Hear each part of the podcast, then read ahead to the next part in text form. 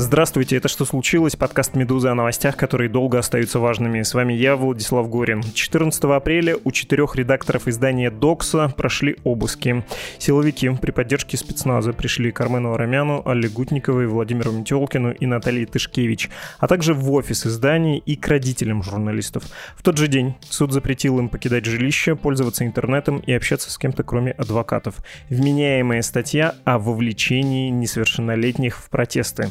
Вы наверняка слышали про Доксу, это удивительное медиа, оно студенческое и при этом сумевшее расширить круг читателей далеко за пределы студентов своего вуза и вообще за пределы студенчества. В частности, Докса писала о домогательствах в системе высшего образования и о протестах, которые проходили в Москве в 2019 году. И кажется, все, что сейчас происходит с изданием, я имею в виду силовое давление, как раз является расплатой за успех, который пришло к медиа. Поговорим о происходящем с редакторами Доксы, которых, и не хочется говорить пока, надеюсь, этого не будет никогда, не коснулось уголовное дело. Но сперва короткое отступление. Что у вас обычно на завтрак? Сегодня бутерброд, завтра каша, а послезавтра яичница. И так по кругу, а ведь каждый день можно начинать по-новому. Шоколадница. Сеть кофеин в апреле обновила меню, и теперь там есть конструктор завтраков. Выберите основу, яйцо пашот, глазунью, омлет или скрэмбл и дополните ее топпингами на свой вкус. Попробуйте другие утренние блюда от шефа, например, битый авокадо на ремесленном хлебе и завтрак с лососем, яйцом пашот, томатами и семенами тыквы.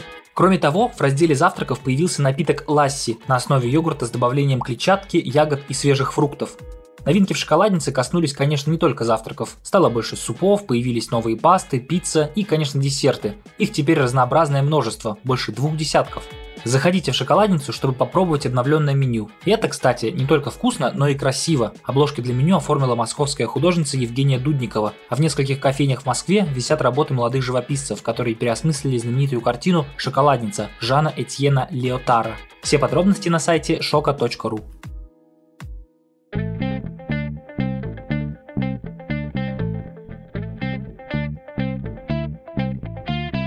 С нами редакторы Докса Екатерина Мартынова и Мстислав Гривачев. Здравствуйте. Здравствуйте, Владислав. Здравствуйте, здравствуйте. Я понимаю, что Армену Арамяну, Алле Гутниковой, Владимиру Метелкину и Наталье Тышкевич со вчерашнего вечера с вами нельзя, ну, в том числе с вами, да, нельзя говорить по решению суда. Это мера пресечения, она называется ограничение определенных действий. По сути, это домашний арест. Но все-таки, что о них слышно, что говорят родители, что говорят адвокаты? Вчера нам удалось после того, как они вышли из суда, с ними чуть-чуть пообщаться. Буквально пару слов. Ну, вы видели, журналисты, друзья Доксы, коллеги, все встречали Ребята в очень хорошем состоянии, очень позитивные, абсолютно не напуганные, подготовленные, я даже бы так сказала. Например, с Аллой Гутниковой мы успели даже посидеть и поесть варенье. Адвокаты передали банку варенья домашнего. И вот у меня есть фотография, как мы сидим с ложкой.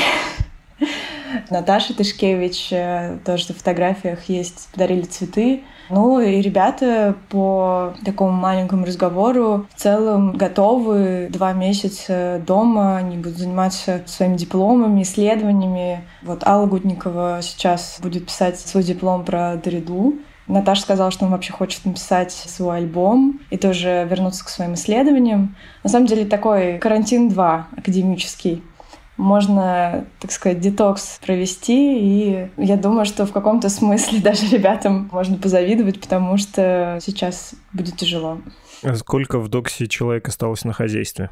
Сложно оценивать на самом деле точно потому что у нас есть какие-то разные круги доступа, скажем так.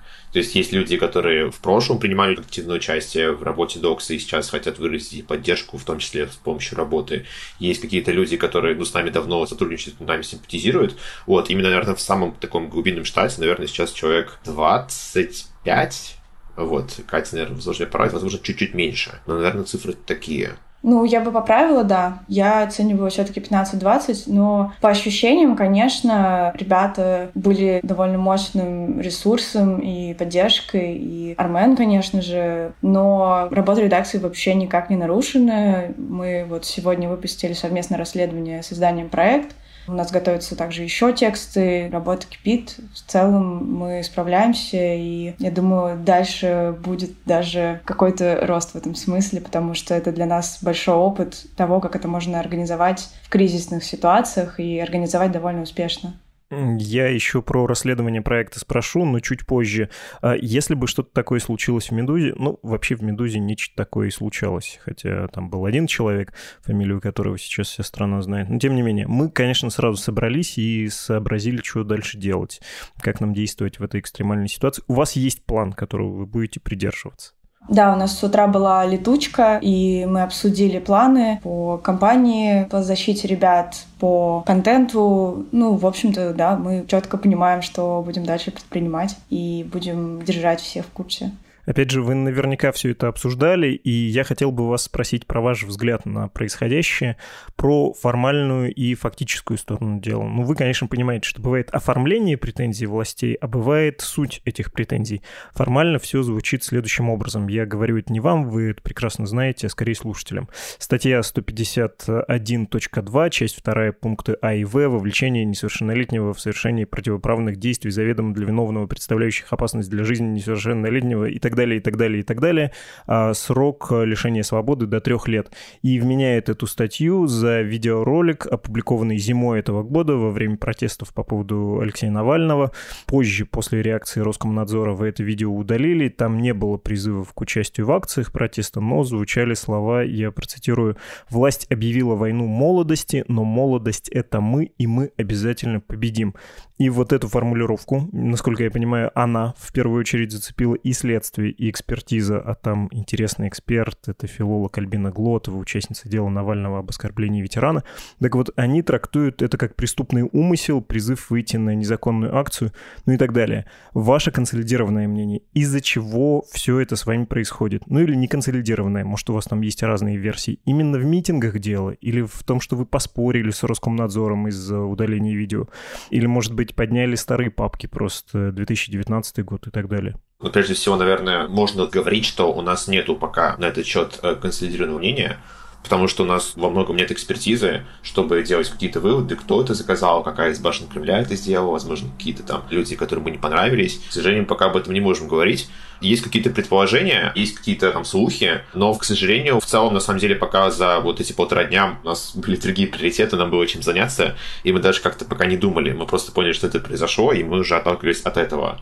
Если какое-то предположение с моей стороны я могу выдвинуть, то конкретно вот этот трехмесячный лаг после того, как Роскомнадзор потребовал удалить это видео, и уже через три месяца силовики в 6 утра вторгаются вот к четырем людям, которые были задействованы в этом видео, то есть это выглядит достаточно показательной мерой, и эта мера, на мой взгляд, скорее мера запугивания. Возможно, у Кати другое мнение на этот счет. Ну, я, в общем, согласна с Славой. Единственное, что мое ощущение вчера не покидало один факт, которым мы тоже столкнулись все в журналистском сообществе. На прошлой неделе к Роману Анину, главреду важных историй, также пришли с обыском, только ФСБ, и по делу вообще 2016 года, когда он еще работал в «Новой газете» про расследование яхты бывшей жены Сечина. И я сразу подумала тогда, что, хм, ну, наверное, наверное, это будет как-то, ну, органично, что вот в этом году если так можно шутить, что каждому независимому СМИ придут с обыском каким-то делом. То есть у меня не было никаких оснований для этого, но я почему-то об этом подумала,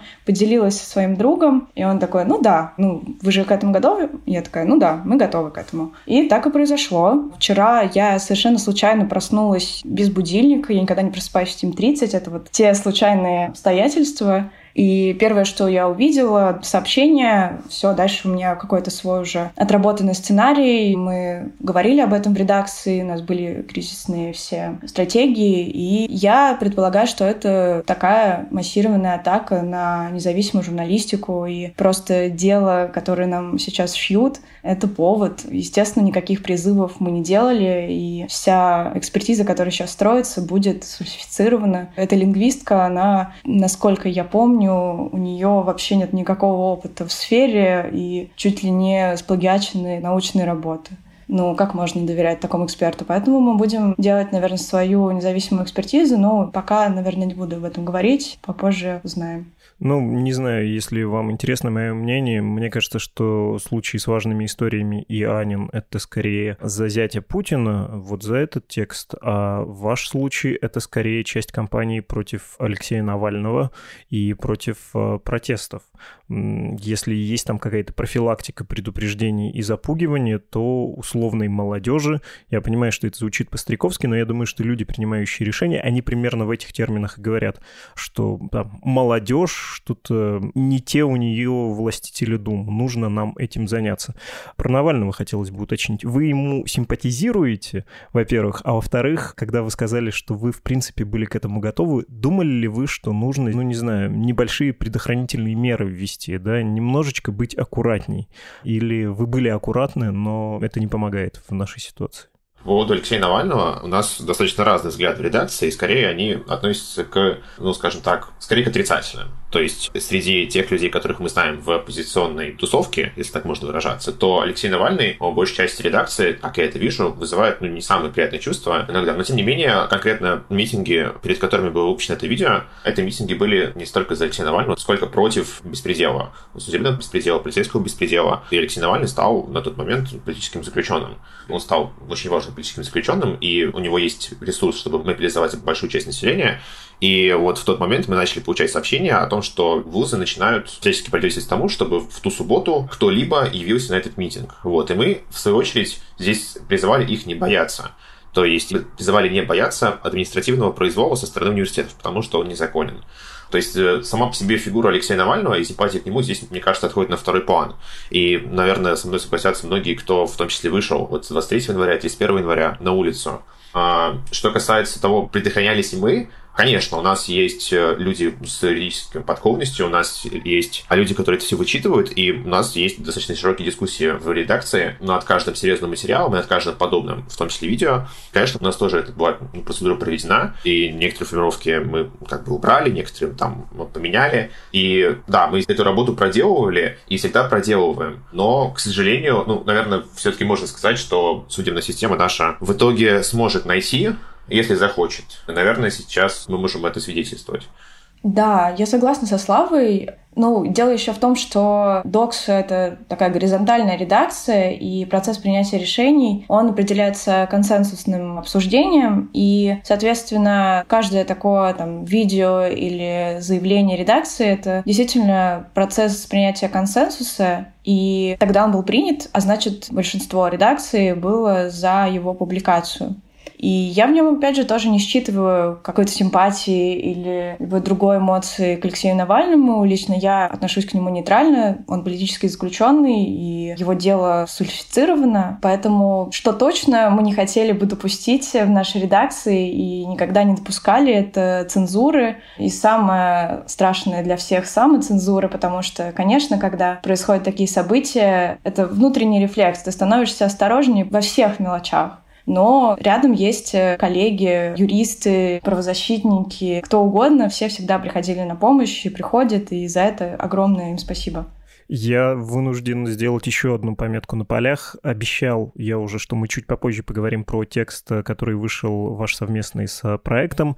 И еще одну галочку насчет горизонтальной редакции хочу сделать, такую пометочку, что к этому тоже вернемся, про то, как интересно устроена у вас э, редакция. Но сначала хочу про поддержку коллег уточнить. Многие люди, многие редакции вас поддержали. Вы это видите по числу донатов, по числу просмотров ваших материалов? Как-то в цифрах это можно зафиксировать? Да, я думаю, я могу озвучить, э, сколько за вчерашний день нам поступило донатов. Единоразовых пожертвований поступило больше миллиона рублей. То есть последняя информация, которую я вчера фиксировала себе, это миллион сто пятьдесят тысяч рублей. И просмотров на сайте было тоже где-то под миллион. То есть поддержка была колоссальная, это для нас небывалый рост. И поддержка коллег, которую мы ощутили, ну, я думаю, что у меня были только похожие ощущения, когда был Ваня Голунов. Ну, это, во-первых, дереализация такая, потому что ты не понимаешь, почему это происходит, но ты делаешь что-то, и делаешь это успешно, понятно, там, работу продолжаешь свою делать, все публикуешь, пишешь новости, но все это наблюдать было поддержку, и слова очень важно и действительно помогало. Отлично, это очень хорошо, это правда очень воодушевляет. Насчет обратной ситуации, насчет э, слов не поддержки, а отстранения. Уверен, вы уже поняли, о чем я говорю. Я про слова пресс-секретаря вашей Альма-Матер, Высшей школы экономики Андрея Лаврова, который сказал подъему. Нельзя не процитировать. Э, читаешь это и, конечно, смешанные чувства это вызывает. Мы не имеем к этому отношения, сказал он. Причем тут мы? Очень просим без нашего участия. Вы знаете, что с декабря 2019 года Докса не является студенческой медиа-вышки. Это все, что мы можем сказать. Конец цитаты. Какие у вас ощущения? Смотрите, тут просто очень интересный кейс, потому что в течение долгого времени, когда Докса еще была частью высшей школы экономики, у нас, как в редакции, часто были вопросы иногда к профессионализму, иногда к какой-то вежливости со стороны пресс-секретарей высшей школы экономики. И там можно наблюдать такую чехарду, то есть там люди приходят и уходят, и оставляют за собой какие-то известные цитаты, часто не совсем корректные. Сейчас, наверное, вот опять же, не совсем удачную цитату произвел нынешний пресс-секретарь вышки. Как мы на это реагируем? Ну, и, честно говоря, я этого ожидал, потому что в целом вот человек повторяет риторику, в том числе и госпожи Касамары, которая ранее сделала комментарий, что вот, ну, мы это не комментируем, а до этого говорила, что все, Докс не часть вышки, давайте мы не будем об этом говорить. И сейчас в целом, ну, наверное, с какой-то легкой грустью, но в целом с пониманием, потому что мы видим это не в первый день. Да, Катя сама лично просто имела опыт общения с пресс-секретарями вышки, вот она лучше расскажет, возможно. Да, в разное время я общалась с ними. Я три года в редакции журнала Докса. Вчера, честно, вообще никаких у меня не вызвало это эмоций. Я не удивилась, не расстроилась, вообще никак. Ну, то есть это настолько стало рутинным и ожидаемым заявлением, что, ну, ты просто, наверное, каждый раз гадаешь, что же они в этот раз скажут, ну, такова сейчас э, наша политическая и образовательная реальность.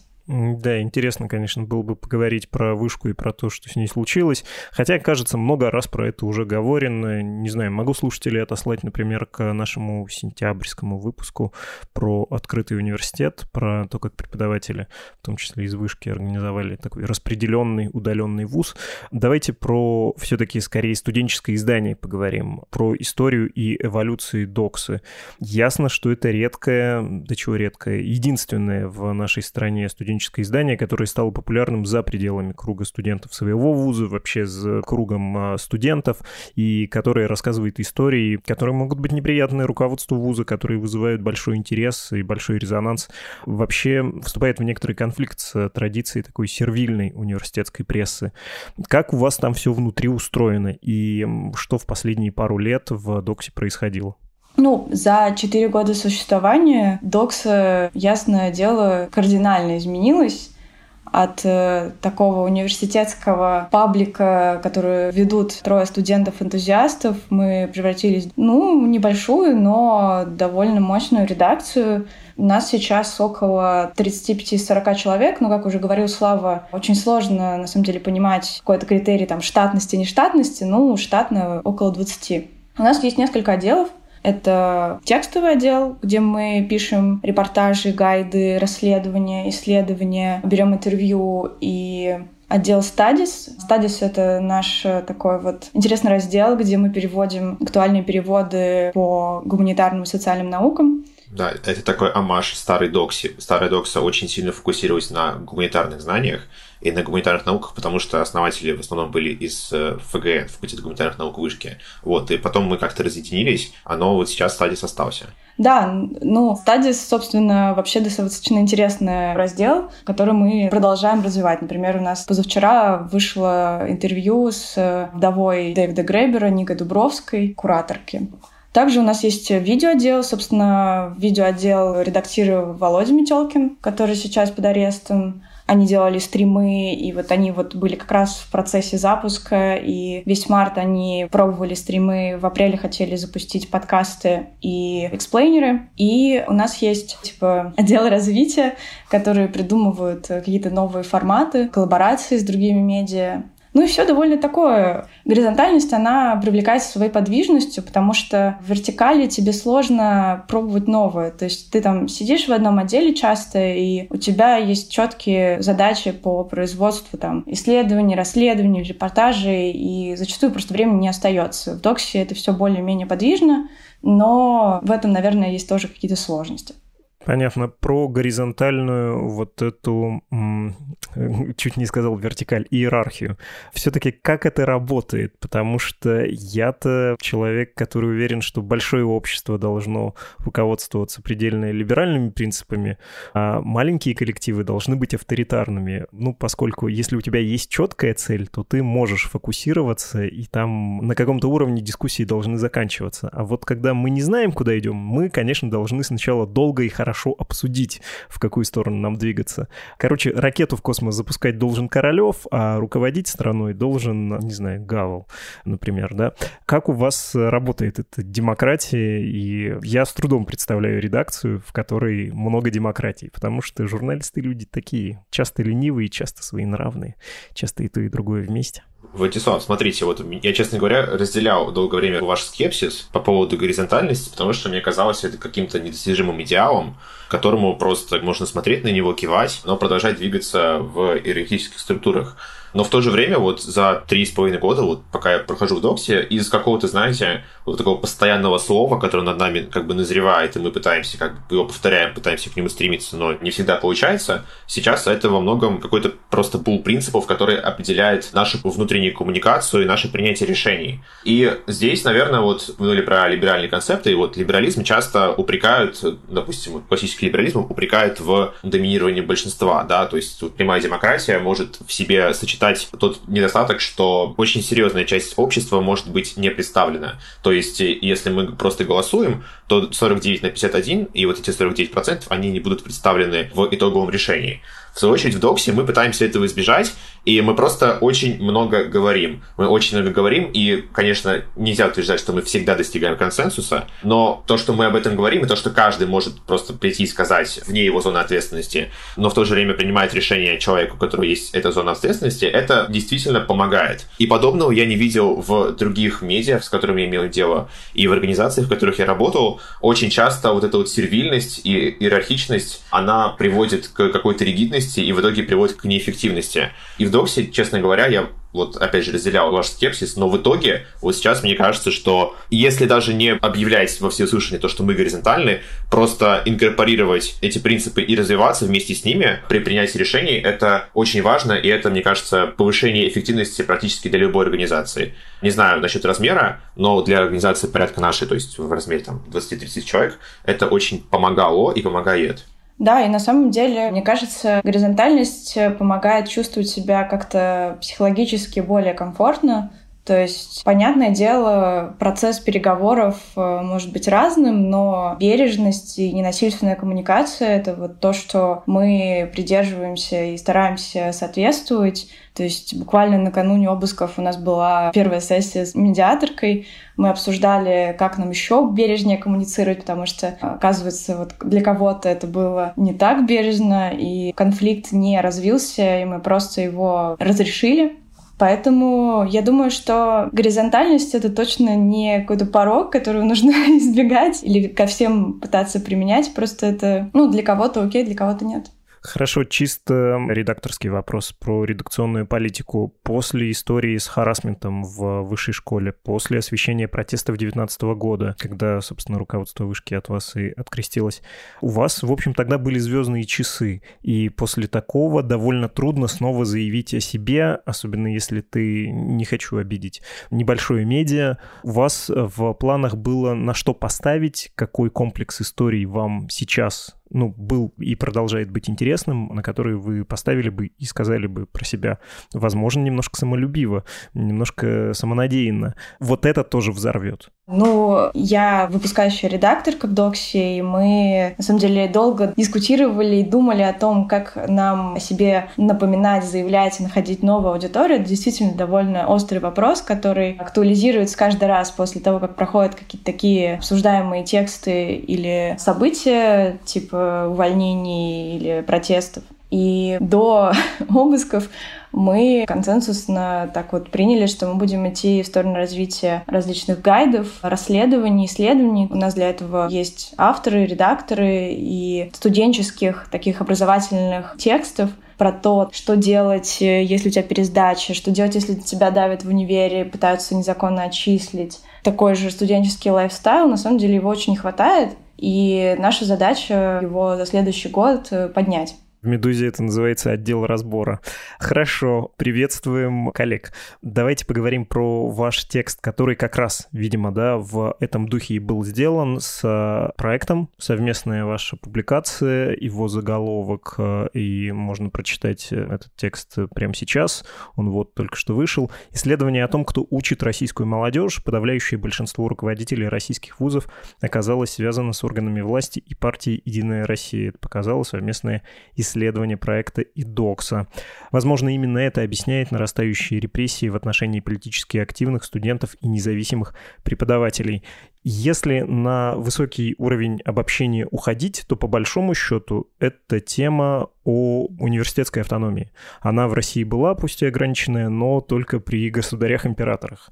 Последние сто лет как-то ее не наблюдается. У меня очень наивный вопрос. А есть запрос на университетскую автономию среди российских студентов? Как вам кажется? Про преподавателей я не спрашиваю, чтобы их случайно не обидеть, потому что многие из них воспитаны совершенно в другой системе. Но вот студентам это надо, как вам кажется? Это для них актуальная проблема? Вот мы сейчас чуть говорим в таком вакууме, потому что вот мы сидим в Москве вместе сейчас Катей, и, к сожалению, Докса все еще часто такая столица-центричная, то есть мы очень много пишем про Москву, чуть меньше про Питер, но часто, к сожалению, пока что регионы, мы с этим боремся и иногда успешно, но пока что регионы не очень сильно представлены, поэтому нам чуть сложнее об этом говорить, потому что мы не имеем прям достаточной базы. Если прям вот, ну, честно говорить, то сейчас, мне кажется, запроса, я думаю, что он есть, но он не очень большой, но я думаю, что он растет. То есть динамика положительная,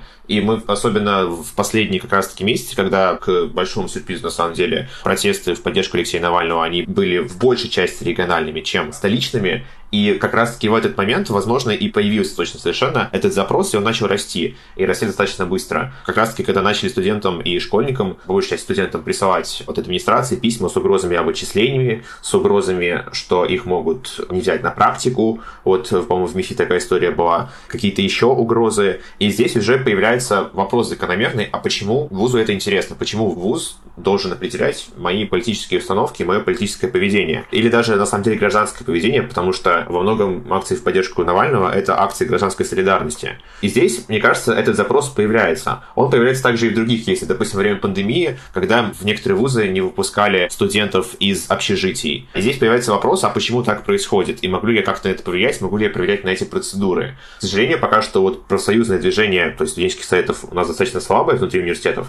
и можно по пальцам пересчитать вузы, в которых оно присутствует в какой-то качественной мере, да и то как бы уже тоже не очень сильное. Но, тем не менее, подвижки есть, и мы можем, наверное, свидетельствовать, что они растут, и мы этому очень рады. Я все-таки думаю, что во всяком случае в моем кругу, понятно, это тоже с оговоркой столичный в кавычках престижный вуз, я учусь в высшей школе экономики на социологии, этот запрос очень возрастает. То есть за три года моего обучения он заметно вырос. Просто я это ощущаю по своим одногруппникам и в целом по себе. Я думаю, что просто банально, потому что каким бы ты ни хотел быть политичным или аполитичным, когда тебе не дают делать какие-то исследования или увольняют твоих преподавателей, твой вуз давит, у тебя закономерно возникает такой вопрос, а вот где автономия начинается и заканчивается, нужна ли она мне? Ну, я могу себе ответить на этот вопрос. Для меня важен этот критерий, потому что это прямо влияет на мою деятельность, на мою учебу, на мои знания и, в конце концов, на мое будущее, потому что я все-таки целенаправленно поступала в университет, я целенаправленно захотела стать социологом и планирую продолжать научную какую-то свою деятельность. И, конечно, очень сложно планировать какое-то свое будущее, когда происходит все это. Спасибо вам большое. Мы говорили с редакторами Докса Екатериной Мартыновой и Мстиславом Гривачевым. Всего доброго. Спасибо большое. Спасибо.